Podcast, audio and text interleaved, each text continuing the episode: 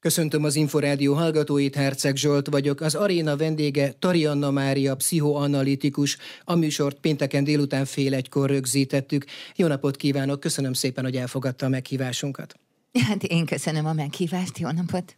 Hol a boldogság mostanában? Ez az új könyvének a címe, az alcíme pedig AI Deepfake TikTok valóság csupa érdekes hívószó, de hogy hol a boldogság mostanában, Petőfi Sándor megadta a választ barátságos meleg szobában.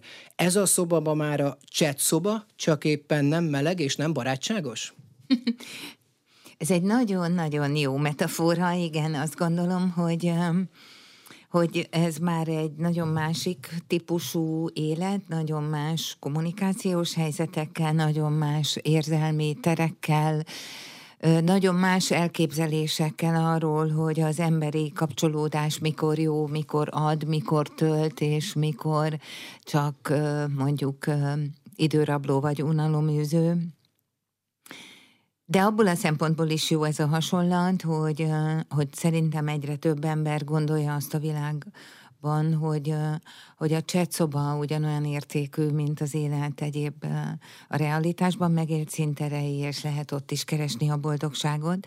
És én nem mondom azt, hogy nem lehet keresni, de azt igen, hogy ott találni ne feltétlenül ott akarjuk, mert így vagy úgy, akkor is az lesz a vége, hogy, hogy az életet a valóságban kell megélni, és ezt minél inkább valahogy megőrizzük, mint egy ilyen belső árszpoetikát, annál inkább lehetőségünk van arra, hogy ne veszítsük el a kapcsolatot azzal a fajta mérőeszközzel, ami sokszor, mint egy ilyen potméter eltolódik, mert az online tér gyönyörű, a képek mindig szépek, az ott lévő emberek különösen, ha profi csinálja, akkor gyönyörűek és egyre gyönyörűbbek, és onnan nézve az embernek a prózai élete tele van bajjal, nyűggel, nehézséggel, problémával, az ismerősei, a barátai egyáltalán nem szoktak mindig fantasztikusak lenni, mm, Ah, nagyon sokat kell dolgozni, az embernek mindenre egyre kevesebb ideje van, szóval ez az egész kezd vaszakabbul festeni, mint az online tér, és ez nincs jól. Az online térben szerzett, megélt boldogság az egy hamis boldogság? Én inkább azt mondanám, hogy jó, ha az a boldogság egy olyan állapot, aminél észrevesszük, hogy nagyon gyorsan érkezik adott pillanatban, és nagyon gyorsan illan el, míg a valóságban megért boldogságra több esélyünk van, hogy megőrizzük, hogyha, hogyha alaposan átéljük, és megpróbáljuk húzni a percét, hogy úgy mondjam. Azt szerintem elég sokan nem tudják, hogy az online tér a sebességét az érzelmeknek iszonyatosan felgyorsítja. Nagyon hamar megjelennek érzelmek, nagyon erőteljesnek látszanak, nagyon valódinak látszanak, ami azt jelenti egy klinikus szemével, hogy az érzelemnek nem, nem kiinduló pontja van, felépülése, kiteljesedése vagy platós fázisa, és aztán a megélés után mondjuk egy ilyen megtartó ereje, hanem inkább olyan, mint egy ilyen tűzijáték, hogy föl, föllobban, gyönyörűen virágba borul, és aztán így elhamvad. És Nyilván ez magyarázza egyébként ugye azt az addiktív szállat, hogy akkor miért keresünk újra és újra és újra a bizonyos platformokon azokat a jó érzéseket, amiket át lehet élni, de ha ez emberi kontextust jelent, tehát valaki párkapcsolatban, barátságokban, különböző fórumokban keres olyan boldogság pillanatokat, ahol átélhet valamit, amit csak az övé, és amire már régen vágyott, akkor ugye arra nagyon kell vigyázni, hogy ott milyen típusú narcisztikus banánhéra állunk rá, és csúszunk át egy nagyon énes érzelmi munkamódba, és onnan, hogy hogy jövünk vissza, vagy vissza akarunk -e egyáltalán jönni, míg ezzel ellentétben a realitásban az érzelmeink lassabban formálódnak, mm, van idejük általában arra, hogy, vagy legalábbis volt idő régen az információs kor előtt arra, hogy azoknak hagyjunk időt felépülni, kiteljesedni. Az a valódi érzelem azért tud megtartó lenni, mármint igazából megtámasztó, és olyan, ami, ami aztán egy stabilitást ad az ember ényének, mert a lassú kifejlődés, megerősödés alatt valódi támasza lesz az emberényének, és ez nagy különbség. Mi ezt értjük, de aki nagyon benne van, aki egész nap tízegy néhány órát netezik ebben az online térben, ő úgy érzi, hogy éli az életét és megéli az érzelmeit, annak hogy magyarázzuk el azt, hogy ez rossz. Én emlékszem, a 90-es években Szegeden egy heroinista lánynak mondtam, hogy a drog rossz, mire azt válaszolta, hogy látszik, hogy még nem próbáltad, mert pont az vele a legnagyobb baj, hogy jó. hát igen. Ö, én azt gondolom, hogy nem annak a hangsúlyozása a lényeges talán, hogy ez, ez rossz, és mennyire rossz, mert én magam is egyébként már százezerszer leírtam, nem, nem így, hogy rossz, hanem hogy nagyon addiktív, és azzal vigyázni kell, hogy az embert rácsévéli erre az érzelmi munkamódra, amiből aztán nagyon nehéz szabadulni, de nyilván én mindig a fiatalabb korosztályok miatt szólalok meg, vagy gondolok át dolgokat újra és újra, hogy ha az életnek mondjuk egy optimális működését néznénk, akkor az nagyon-nagyon jó lenne, hogyha legalább egy 50-50, de még jobb esetben 70-30 lenne az arány, 70 a valóságban, és 30 százalék az online térben történő szociális kapcsolódás, vagy öröm és élménykeresés. De néha úgy néz ki, hogy ez pont, hogy 30-70, és hogyha 30-70, akkor a valóság vesztésre áll. Márpedig ö, már az a helyzet, hogy az okos eszközt egy idő után az ember zsebre teszi, vagy leteszi az éjjeli szekrényre, vagy az asztalra, és valamilyen elintézés okán egy offline ajtón kell kimennie a lakásából, abba a térbe, amit egyébként mondjuk nem szeret. Mi a rendelőben nagyon sokszor találkozunk olyan emberekkel, akik, akik úgy érzik, hogy csalódnak a, az életben, csalódnak, mert az elvárásaik nem teljesülnek, rossz, a, rossz párkapcsolatban élnek, rossz munkahelyen dolgoznak, nem jó, szorongáskeltő minden. És és nagyon látványos, hogy ez amikor az 50 pluszos korcsoport, akkor, akkor ők valahogy offline-offline-ban gondolkoznak, és, és a vonzó az nem feltétlenül az, amit az interneten látod, hanem az, amit mondjuk a kolléganője életében úgy érez, hogy ú, de jó lenne nekem is egy olyan. Viszont, amikor 40 alatti, 30 alatti, 20 alatti, vagy 25 alatti, én felnőtt szakos vagyok, emberekkel találkozunk, akkor, akkor az eléggé érződik, hogy, hogy a mások által kitett én reprezentációk, azok az online képek, amik mások életét mutatják, és tulajdonképpen egy teljes életet mutatnak, mert valahogy megláthatjuk, hogy a másiknak mennyire klassz mindene, a munkája, a lakása, a kutyája, a pasia, a nője, a mindene, akkor ott ö, nagyon könnyű átélni valami olyat, ami az irítségre hasonlít, de mégis inkább talán sóvárgásnak mondanám, hogy én is szeretnék egy ilyet, én is szeretnék egy pont ilyet. És ö, akkor azt mondani valakinek, hogy de, de az egy, ö, az egy szerkesztett kép, az, azon egy stáb dolgozik egy influencernél, hogy az mindig szép legyen. És lehet, hogy nem is az övé az a lakás. És lehet, hogy teljesen körülnézve a saját lakásában az illető maga is tudna csinálni fantasztikus fotókat, csak nem jut eszébe, mert hogy rászokott erre, hogy így pörget képeket és vágyakozik. Nincs semmi baj azzal, ha ez a sóvárgás egy olyan cselekvési tervet indít el, hogy akkor ezt én is szeretném, és megnézném akkor, hogy mit csinál, nem egy lazy jobra gondolok, mert az nem a valóság, tehát nem a, nem a, a könnyen megszerezhető három órát dolgozom, viszont úgy érek, mint aki, ó, nem tudom, nyert a lotton. Nem ezt, hanem mondjuk a valóságban megnézem, hogy uh, mi lenne az a munka, amit szeretnék, hol szeretnék élni, milyen módon szeretnék élni, és akkor azért elkezdek tenni. Az online tér által nyújtott illúziók, és az mellettük átélhető sóvárgás gyakran egy passzív státuszkót indít el. Ülök a széken, és rosszul érzem magam. Tehetetlenségérzés. Igen, igen. És nagyon messzire vezet az, hogy nagyon elérhetetlennek tűnik, hogy az én kanapémon ülve, hogy lehetne már nekem egy Maldív-szigeti bungalom, hogy? Ha ez így van, már pedig nyilvánvalóan így van, ennek ellenére, ennek dacára fontos, hogy ezt a helyzetet ne katasztrofizáljuk. Elolvastam a könyvét első betűtől az utolsóig, X generációs kisgyermekes szülőként nehéz nem morális pánikba esni, amikor becsukja az ember a könyvet, de mégis azért, ha katasztrofizáljuk a helyzetet, akkor nem fogunk eljutni a megoldásokig. Ha csak sopánkodunk, akkor nem tudjuk, hogy mi ebből a kiút, ugye?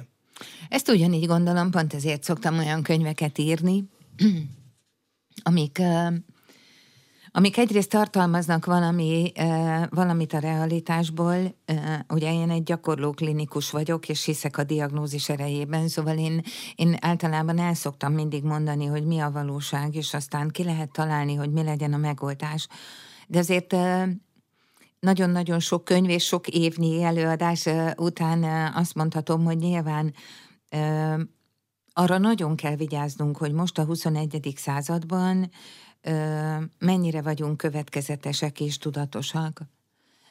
Ezt az új kötetet azért írtam, mert ha eddig az információs kor technológiai eszközei csábítóak voltak, akkor most a mesterséges intelligencia még inkább csábít egy olyan irányba, ahol könnyebbnek mutat dolgokat, mint amilyen az. Nem gondolom, hogy, hogy jól járunk akkor, ha elhisszük, hogy jót tesz mondjuk egy tinédzsernek, vagy 20 évesnek, ha valamely nagy nyelvi modell, vagy még egy még nem ismert, de már dolgoznak rajta című mesterséges intelligencia alkalmazás segít neki gondolkodni, mert nem neki segít gondolkodni, hanem helyette gondolkodik, és tényleg őszintén nem az a baj, hogy, hogy eszét irat ma egy 20 éves a ChatGPT-ben, hanem az a baj, hogy szerintem bizonyos életkorokban, na, úgy mondom, ahogy gondolom, 30 éves kor alatt igazából én nem engednék a mesterséges intelligencia közelébe, csak olyan embert, aki már a helyén van, tehát hogy tudja, hogy mit akar ki ő, mi a foglalkozása vagy hivatása, mit dolgozik, csak azért, mert addigra vélelmezhetjük, hogy megtanult gondolkodni önmagáról, van viszonya önmagával. Nekem a legnagyobb problémám a deepfake a TikTokkal, minden olyan alkalmazással, amelyik kihúz a valóságból, és mutat egy olyan képet, amely nem valós, és utána visszapotyanva a, a valóságba negatív érzelmeket lehet átélni, vagy amely alkalmazás azt mutatja, hogy meg lehet úszni a gondolkozást, az erőfeszítést, az akaraterő működtetését, és megment minket attól, hogy a coping, vagyis megküzdő mechanizmusainkat használni kelljen, az egyszerűen nem, nem valós mert az élet közben látjuk, hogy egyre nehezedik a, a klímahelyzet, a globális felmelegedés, a gazdasági helyzet, a háborúk, egy csomó olyan dolog van körülöttünk, amelyik azt mutatja, és arra int, hogy, hogy azért jó lenne dolgokról nem megfeledkezni, tehát a valóságban tevékenységeket lehet, hogy újra kéne tanulni, sőt, az is megtörténhet, hogy újra meg kell tanulnunk így a valóságban úgy élni, hogy nincs mondjuk információtechnológiai segítségünk.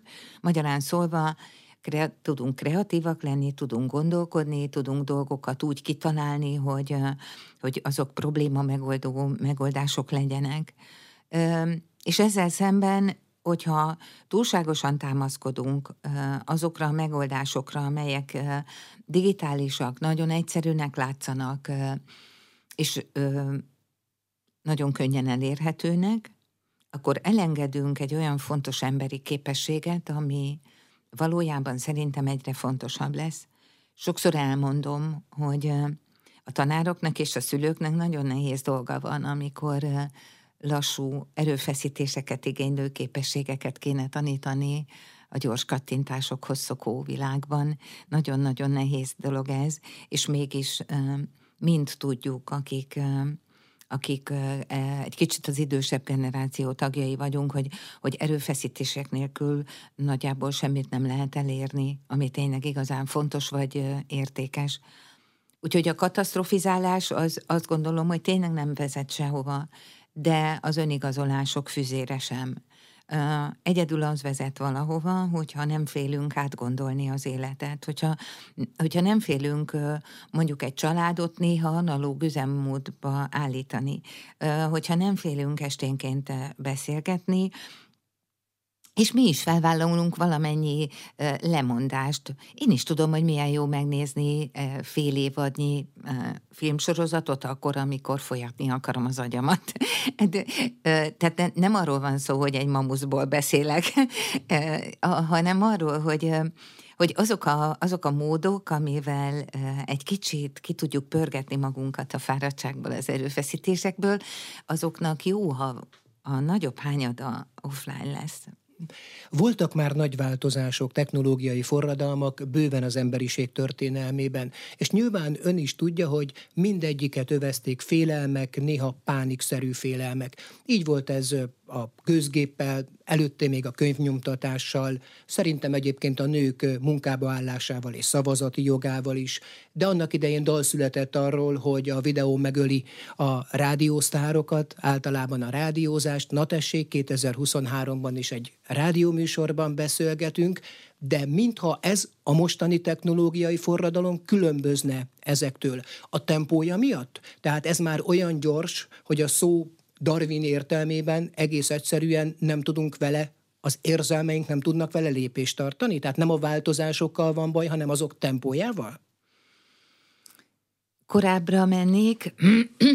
A változás abban áll, hogy az előbb említett akár ipari forradalmi változások, és egyébként a katasztrofizálásra nekem is eszembe jutott, hogy, hogy még az autó feltalálása előtt ugye nagyon félt az emberiség, hogy, hogy Londont mondjuk majd elborítja a ló, lócitrom, hogyha egyre több ló kell, mert egyre nő a szállítmányozás, és aztán feltalálták az autót, és nem fulladt semmi sehova.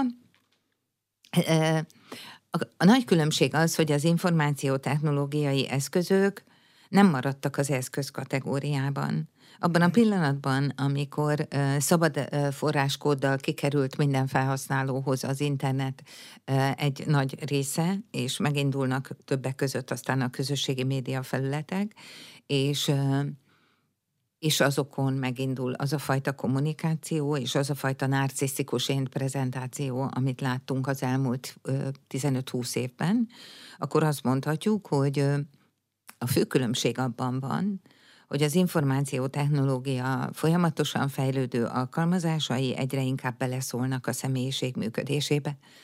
Tehát nem arról van szó, hogy gyorsabban alkotunk valamit, vagy gyorsabban, nem tudom, tudunk használni egy sokkal gyorsabb eszközt, mint egy régit.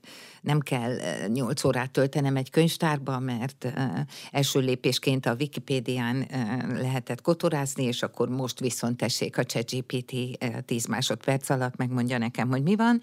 Nem erről van szó, hanem arról, hogy hogy hogy valamilyen képesség átalakítás, emberi érzelmek megváltozása, a fiatalabb generációk személyiségfejlődési szakaszaiba való belenyúlás, az, azok, az már tény. És nem az a probléma, hogy, hogy az élet mint egy organikus fejlődési részeként az információtechnológia egyre csodálatosabb dolgokat hoz hanem az, hogy, hogy azt hisszük, hogy tudunk rohanni ezzel a fejlődéssel. Ez egy átmeneti korszak valóban, ezt nagyon régóta érezzük szerintem, hogy az offline életünk mellett ott az online, de az offline-t kell élni, és vannak olyan szükséges emberi képességek, amiket egy gyereknek meg kell tanulni, és meg kell tanítani, eh, ahhoz, hogy az offline életében ő jól legyen. Ez a fajta mentális vagy érzelmi jól az alapja annak, hogy az ember személyisége tartó pillérei, hogy úgy mondjam, az én funkciók, az, a, az önértékelés, az önbecsülés, az önbizalom, az elvezessen oda, hogy működik az empátiája, hogy képes kapcsolódni, képes kölcsönösségre, hogy a társas kapcsolataiban úgy tud részt venni, hogy ad és kap, tehát az érzelmek mondjuk kiegyenlítettségére törekszik, és nem pedig túlzottan önző, vagy mondjuk izolálódó. Viszont az online tér közösségi média felületek túlzó narcizmusa, az, amit látunk, és évek óta leírják a kutatók, hogy ezek a felületek narcisztikus tulajdonságok tekintetében felülreprezentáltak. Ez a szörnyű mondat azt jelenti, hogy ha egy narcisztikus világban mászkálok órákat, és azt látom, hogy mindenki mutogatja a fantasztikusat, akkor én is mutogatni akarom majd, illetve hogyha ő kitesz egy ekkorát, én kirakok, kirakok egy nagyobbat. Hogyha ő, ha ő megmutatta a szép virágját, akkor én megkeresem az enyém legszebbet. Egy olyan folyamatos rivalizáció és monitorozás terep ez, ami egy felnőtt embernek a lelkét is egyébként megterheli, de azért gondoljunk bele, hogy a 20 éves, a tinédzser, a kamasz és kiskamasz korosztály mennyire nincs felkészülve ezen érzelmekre. Így azt mondhatjuk, hogy ők egy jóval keményebb világból indulva kapják majd a legújabb alkalmazásokat, és miközben ott van az offline élet, ahol nekik jól kéne érezniük magukat, azt látjuk, hogy pont a 20 éves korcsoport az, amelyik elég tétova az életében, olykor eléggé fél a konfliktusoktól, eléggé nehezen kezel problémákat, és na, hogy nagyon nehezen lát előre az ő saját jövőjébe. És az szerintem nincsen rendben, hogy miközben 40 pluszos emberek egymás után állítják elő a legjobb és legklasszabb, leggyorsabb alkalmazásokat, azon közben nem törődünk azzal, hogy a 15-20 25 éves korcsoport egyébként mit tud kezdeni ezekkel, ha túl korán kapja, éretlen személyiséggel kapja, és megfosztódik olyan valóságbeli helyzetektől, ahol egyébként gyakorolhatna olyan ö, viselkedési ö, megoldásokat, amik később neki jól jönnek. Nem az a baj, hogy a Mid Journey segítségével majd egy árdirektor egy hátteret nem három óra alatt csinál meg, hanem kettő perc alatt. Nem, nyilván nem ez a baj.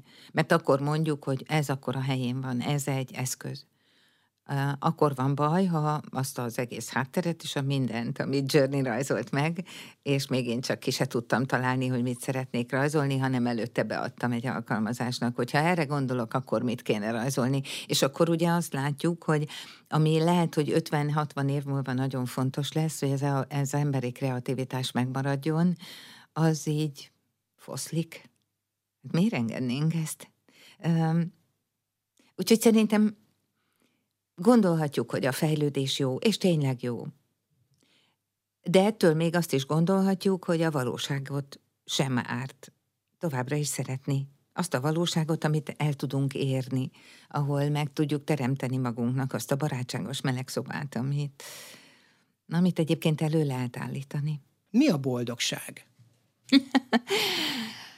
Hát most mondhatnám, hogy az a szó, ami túl szirupos, és nagyon lerágtuk az utóbbi tíz évben, de, de mondjuk pszichoanalitikusként azt mondanám, hogy a boldogság az egy elég jó állapot, amikor az ember jobban van önmagával, jobban van a világgal, az érzelmei pozitív mérlegben vannak, mármint olyan jó érzéseket él át, amik amik megalapoznak egy abszolút pozitív attitűdöt, és akkor még erre teszünk egy koktélcseresznyét, mert ez eddig a, a jól lét állapota, és akkor rajta a boldogság, ha itt ebbe egy ilyen állapotban még külön tudunk örülni valaminek.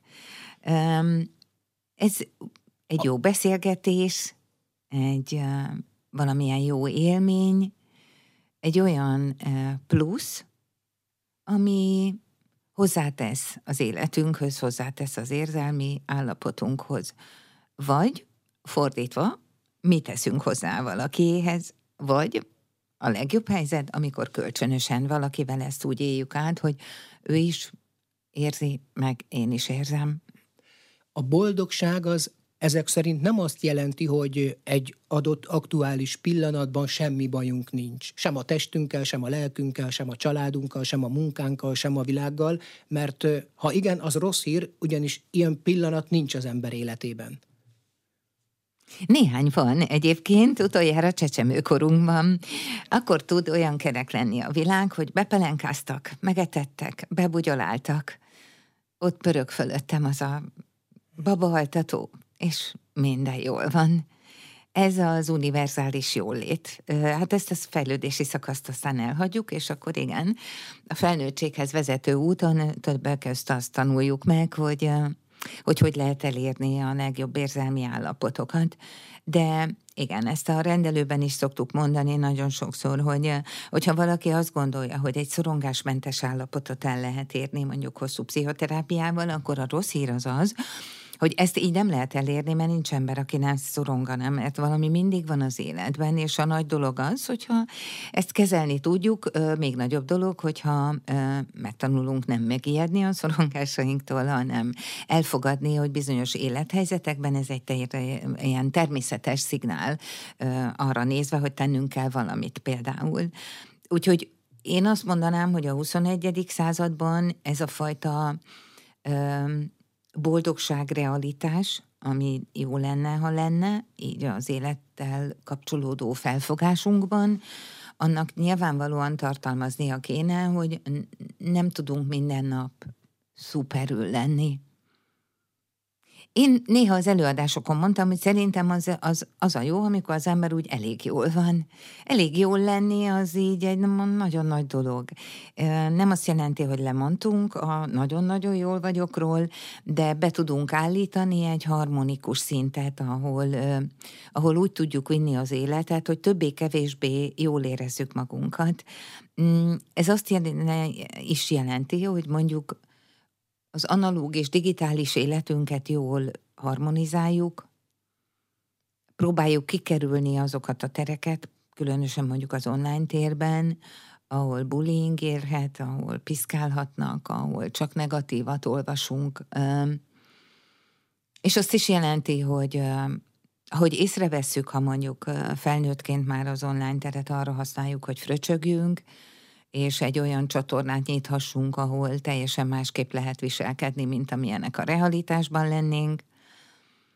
Szóval az a legjobb helyzet szerintem, hogyha önmagunk, a szeretteink, vagy a családunk, vagy a párkapcsolatunk, vagy a barátaink, vagy mindenkinek a körében, munkatársaink körében megpróbálunk olyan emberek lenni, akik képesek kölcsönösségre, lehet rájuk valamelyest támaszkodni, nem mindig mosolyog, mert olyan ember nincs, aki állandóan vigyorog.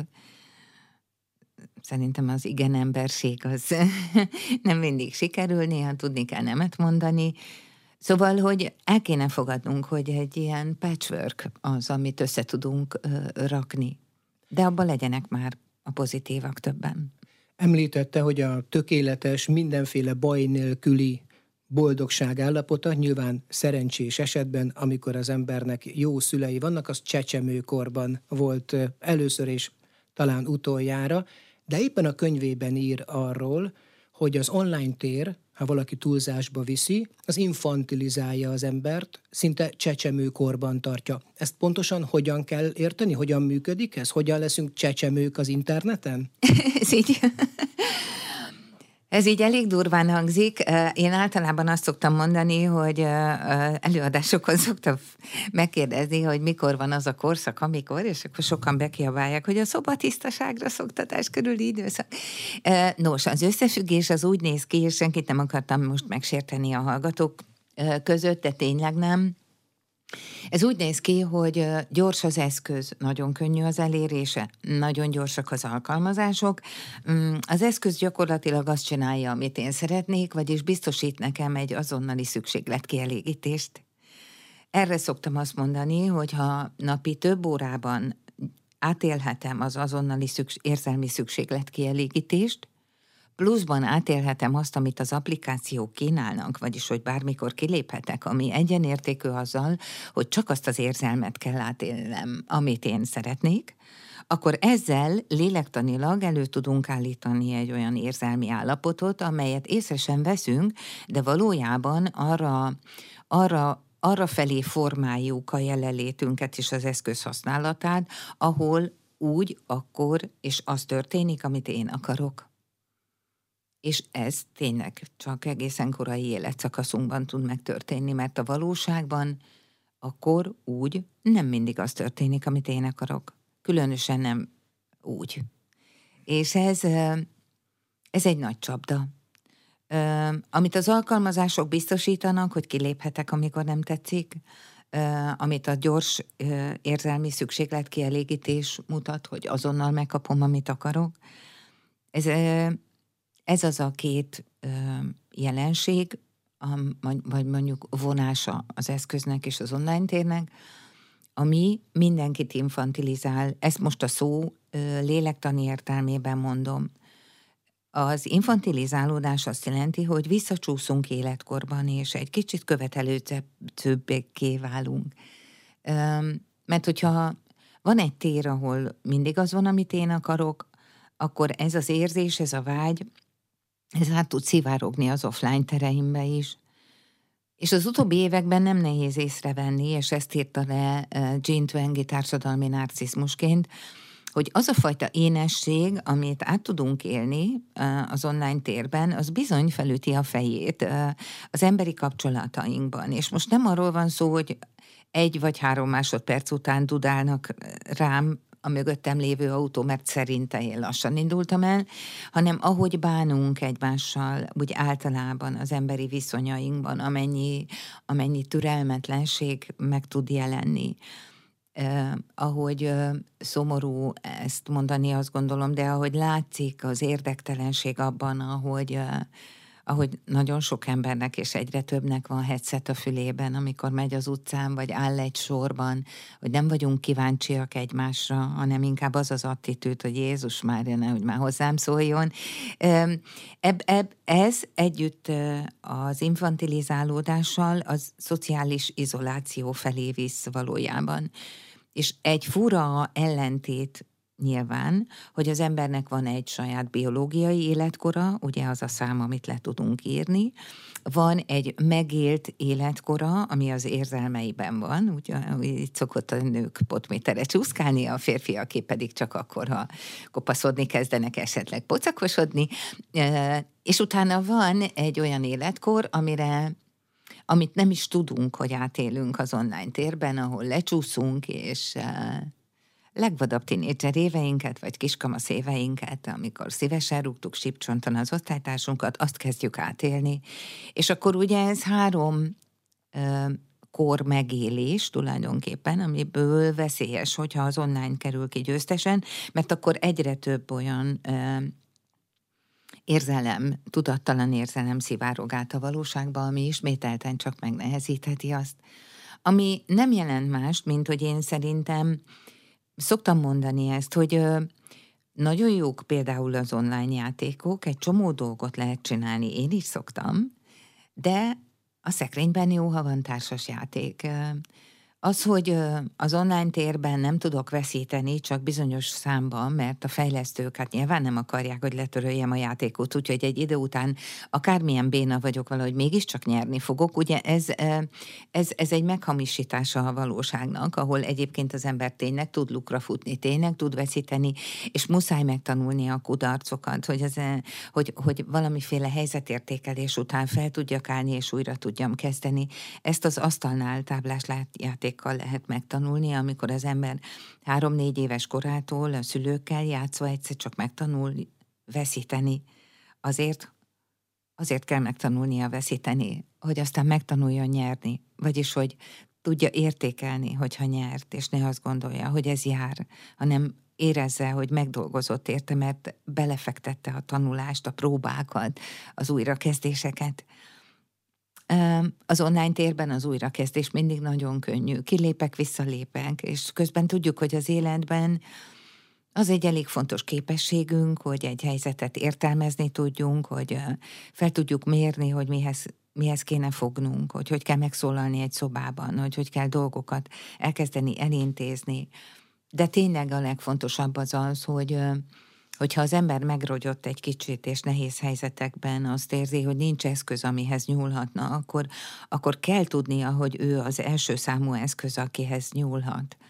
Ezt hívjuk önbizalomnak és önbecsülésnek, nem a túlzót, nem, az, nem a felfújt egó működést, nem azt, amikor azt gondolom, hogy én egy hős vagyok, hanem amikor azt gondolom, hogy hát nem hős, csak elszánt vagyok, de nem hagyom magam. Arról is ír az új könyvében, hogy az unatkozás is lehet hasznos és termékeny, nevezzük inkább szemlélődésnek az unatkozás, és a hiperkonnektivitás nyilván nem hagyja semmit se csinálni az embert, pedig még Mici Mackó is azt tervezte, hogy egyszer majd Robert Gidával együtt fog sokáig semmit se csinálni. Ennek milyen lélektani következményei vannak, hogy a mai gyerekek nem tudnak unatkozni, és tegyük hozzá önkritikusan, nem is hagyja őket a társadalom unatkozni, mindig kell valamit csinálni, csinálj valami hasznosat, sportolj, járj külön órákra, de mindenképpen csinálj valamit. Hát ugye van ez a fejlődési kényszer az embereken, hogy rossz értelemben mondom, tolni a gyereket az egyre gyorsabb irányokba, egyre több uh, külön óra. És közben az unatkozás, uh, ugye a, a kreativitás uh, szülőágya, hogy úgy mondjam, uh, és több ponton nagyon fontos képességünk. A, említem is a könyvben, ugye öveges professzornak volt ez a kötete, az unatkozom, mit csináljak. És akkor, ha az ember unatkozik, amiről régen a szülők azt mondták, hogy csak a buta ember unatkozik, ugye nyilván egyet jelentett azzal a mondjuk mentális állapottal, amikor az ember tevőlegesen egyébként nem csinál semmit, de mondjuk elkezdenek járni a gondolatai, hogy mit lehetne tenni. így fejlődik a kreativitás, így ö, születnek ötletek, így ö, születnek meg olyan gondolatok, amiket aztán tovább lehet vinni. A mai, főleg online térokos eszközök által diktált tempó, az az unatkozást úgy törölte el, hogy a helyébe az impulzus függőséget hozza. Az impulzus függőség az az állapot, amikor azért kell három másodpercenként megnézni a telefont, sőt, azt lehet te, letehetetlenné válik a kézből, mert egyrészt mindig kell tudni, hogy mi van, másrészt az nem létezik, hogy elteljen három perc úgy, hogy nem történt semmi, és ez valóban egy aggasztó helyzet, mert ugye az életben általában három percenként nem történik tényleg semmi, de az a három perc, amikor nem történik semmi, az pont az az idő, amit az embernek önmagával kéne töltenie, és akkor ugye itt már egy pszichoanalitikus fantáziája elágazik oda, hogy így függenek össze a dolgok hogy az unalom az egy nem kívánt ö, ö, érzelmi állapot, inkább ijesztő, mint vágyott. Kicsit keresztül húzza a kreativitást, keresztül húzza a gondolkodást, de főleg keresztül húzza azt a nagyon fontos érzelmi helyzetet, amikor az ember a saját ényével tudna beszélgetni, vagy úgy mondjuk így lenni, ami viszont elvezet ahhoz, hogy ez a fajta optimális szinten kezelhető önbizalma, a saját magával kialakuló érzelmi kapcsolat biztonságos talaján elkezdi őt segíteni. Az impulzus függőség, ami az impulzus elárasztás miatt történik, mert ugye az egy nagyon, nagyon addiktív állapot, és a gyerekek is nagyon hamar hozzászoknak, hogy, hogy egy percig nem kell mélázni semmin, mert rá lehet nézni a képernyőre, ahol mindig történik valami, az egy olyan olyan vonal, ami egy gyereket, kiskamaszt, kamaszt, de tinédzsert is elhúz abba az irányba, ahol az a valódi, valóságban megélhető életet lassúnak és unalmasnak látja. Ez a probléma húz el minket aztán oda, hogy akkor ezek szerint változik a monotónia tűrés képessége, és bizonyos szakmák, bizonyos élethelyzetek unalmasnak tűnnek már akkor is, amikor egyébként nem azok, csak pusztán azért, mert lassabbak, mint amihez mondjuk a fiatalabb korosztály szokva van. És hát a monotónia, az monotónia tűrése, az unalom és a kreativitás fejlesztése az önmagunkkal levés, vagyis a szeparációs szorongás tűrésének megtanulása, vagyis a e, szeparációs szorongás kezelése, az szerintem alapvető képessége az embernek, és muszáj gyakorolni a 21. században. A hiperkonnektivitás, amiről a könyvben írok, az ugye az a lehetőség, hogy soha nem kell egyedül lennem, mindig kapcsolódhatok valakihez, vagy ha nem is tudtam kapcsolódni, legalább azt megnézem, hogy ő hogy kapcsolódik, és akkor nem kell átélnem, hogy én nem kapcsolódom. Tehát, hogy egy olyan felfokozott érzelmi igény kielégítésnek a lehetősége, ami egyébként a szeparációs szorongás kiküszöbölése miatt teljesen tévútra visz. Egy ember akkor tud megállni a lábán, ha képes önmagával jó viszonyban lenni. Jó viszonyban önmagunkkal akkor tudunk lenni, ha le tudjuk küzdeni a szeparációs szorongást. Ennek a taglalását most kihagyom, hogy mennyire fontos és velünk született, és a korai anya-gyerek kapcsolatban formálódik, Elég annyi, hogyha azért tartjuk fontosnak, mert lehetővé teszi, hogy üljek az egy széken negyed órán át önmagammal, úgy, hogy nem csinálok semmit, nincs a kezemben a telefonom, nem is szól hozzám senki, én vagyok meg a gondolataim. Így alakul ki az a helyzet, hogy tudok majd önmagamra támaszkodni. Akkor, amikor úgy érzem, hogy kicsi vagyok, nagy a világ, nem úgy alakulnak a dolgok, ahogy szeretném, és jó lenne újra kezdeni valamit, akkor tudja kihúzni magát az ember a saját hajánál fogva a gödrökből, ha van egy segítőtársa, ő saját maga elsőként. Tudatosság és önismeret kell hozzá, azt szűröm le a szavaiból, hiszen most mindenki ezt a megoldást keresi, fiatalok is, de legfőképpen szülők, hogy kétségkívül vannak hatalmas előnyei a digitális létezésnek, ezeknek a szolgáltatásoknak, alkalmazásoknak. Letagadhatatlan. De hogyan lehet úgy kialakítani az életünket, hogy a kétségkívül meglévő hátrányok, azok háttérbe szoruljanak, és az előnyök kerekedjenek fölül. Egyszerűbben az okos eszközöket, lélektani következményeket tekintve lehet okosabban használni? Mert az nem megoldás, hogy nem használjuk. A világ nem ebbe az irányba tart, nem csak a tech cégek, hanem az államok is mindent, ami kereskedelem, kommunikáció és szolgáltatás képernyőkre raknak. Igen, már szoktam mondani, hogy ez így van, teljesen így. Így igaz. Azért ne felejtsük el, hogy ezek mögött mind nagyon szép üzleti tervek vannak, de öm, szerintem az egy jó helyzet lenne, ha az okos eszköz oda kerülne, ahova való, hogy egy eszköz lenne. Ezt uh, ugye kilőtte az online élettér lehetőség használata. Um, ezért elsősorban azt érdemes szabályozni. A, az online élettér mellett a, az offline élettér uh, fajsúlyosabb, hangsúlyosabb, ha a családi kommunikáció döntően analóg és jól működik, tehát valamelyest koncentrált és érzelmeket megmutató és érzelmeket lehetővé tevő családi kommunikációs rendszer, akkor az egy nagyon nagy lépés a felé, hogy mondjuk egy tinédzser is akár elmondja, hogy mi éri őt az online térben, és főképp, hogy hisz, vagy hinni kezd a szüleinek, akik mondjuk tudnak érvelni a valóság mellett.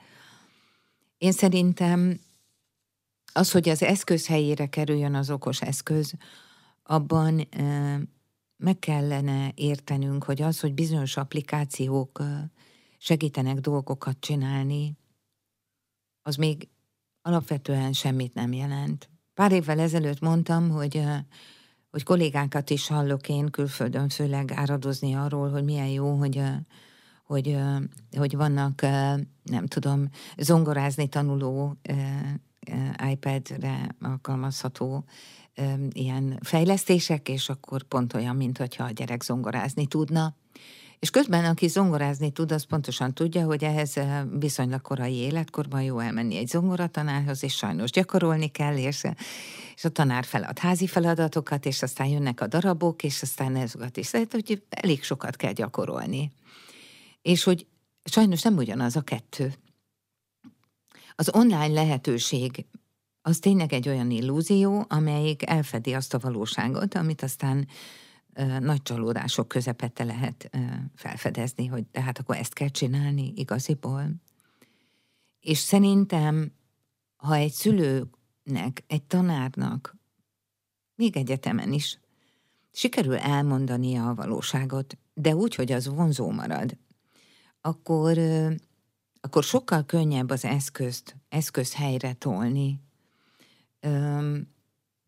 Amikor azt látjuk, hogy egy tinédzser legfőbb örömszerző és élményszerző terepe az okos telefonja, akkor az azért problémás, mert egyben akkor azt is mondhatnánk, hogy máshol nem lehet neki ezt elérni, hogy akkor hol vannak az ő barátai, azon túl, hogy az online térben, hol tud ő velük találkozni, hol vannak a szülei, hol vannak az olyan élmények, ahol, eh, ahol együtt lehetne lenni.